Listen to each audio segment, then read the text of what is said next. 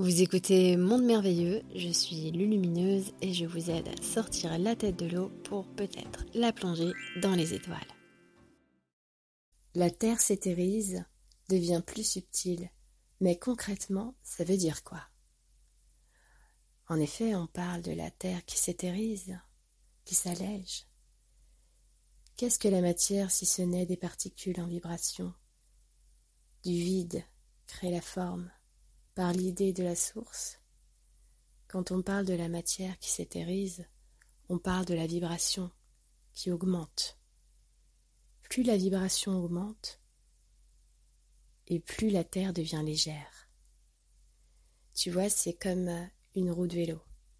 Tu vas voir les rayons de la roue, et plus la roue va tourner vite, et plus tu vas voir que bah, tu ne vois plus les rayons, parce que les rayons, ils vont tellement vite qu'il change de fréquence, et ton œil n'est plus capable de percevoir dans sa fréquence à lui les rayons de la roue. Alors bien sûr, à un autre niveau, la matière s'éthérise, mais nous aussi, nous nous éthérisons puisque nous sommes les fruits de la terre.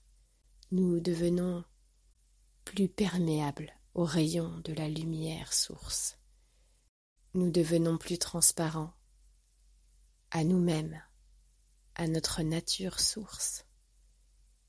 C'est ça, la Terre s'éthérise. C'est ce qu'on entend par là.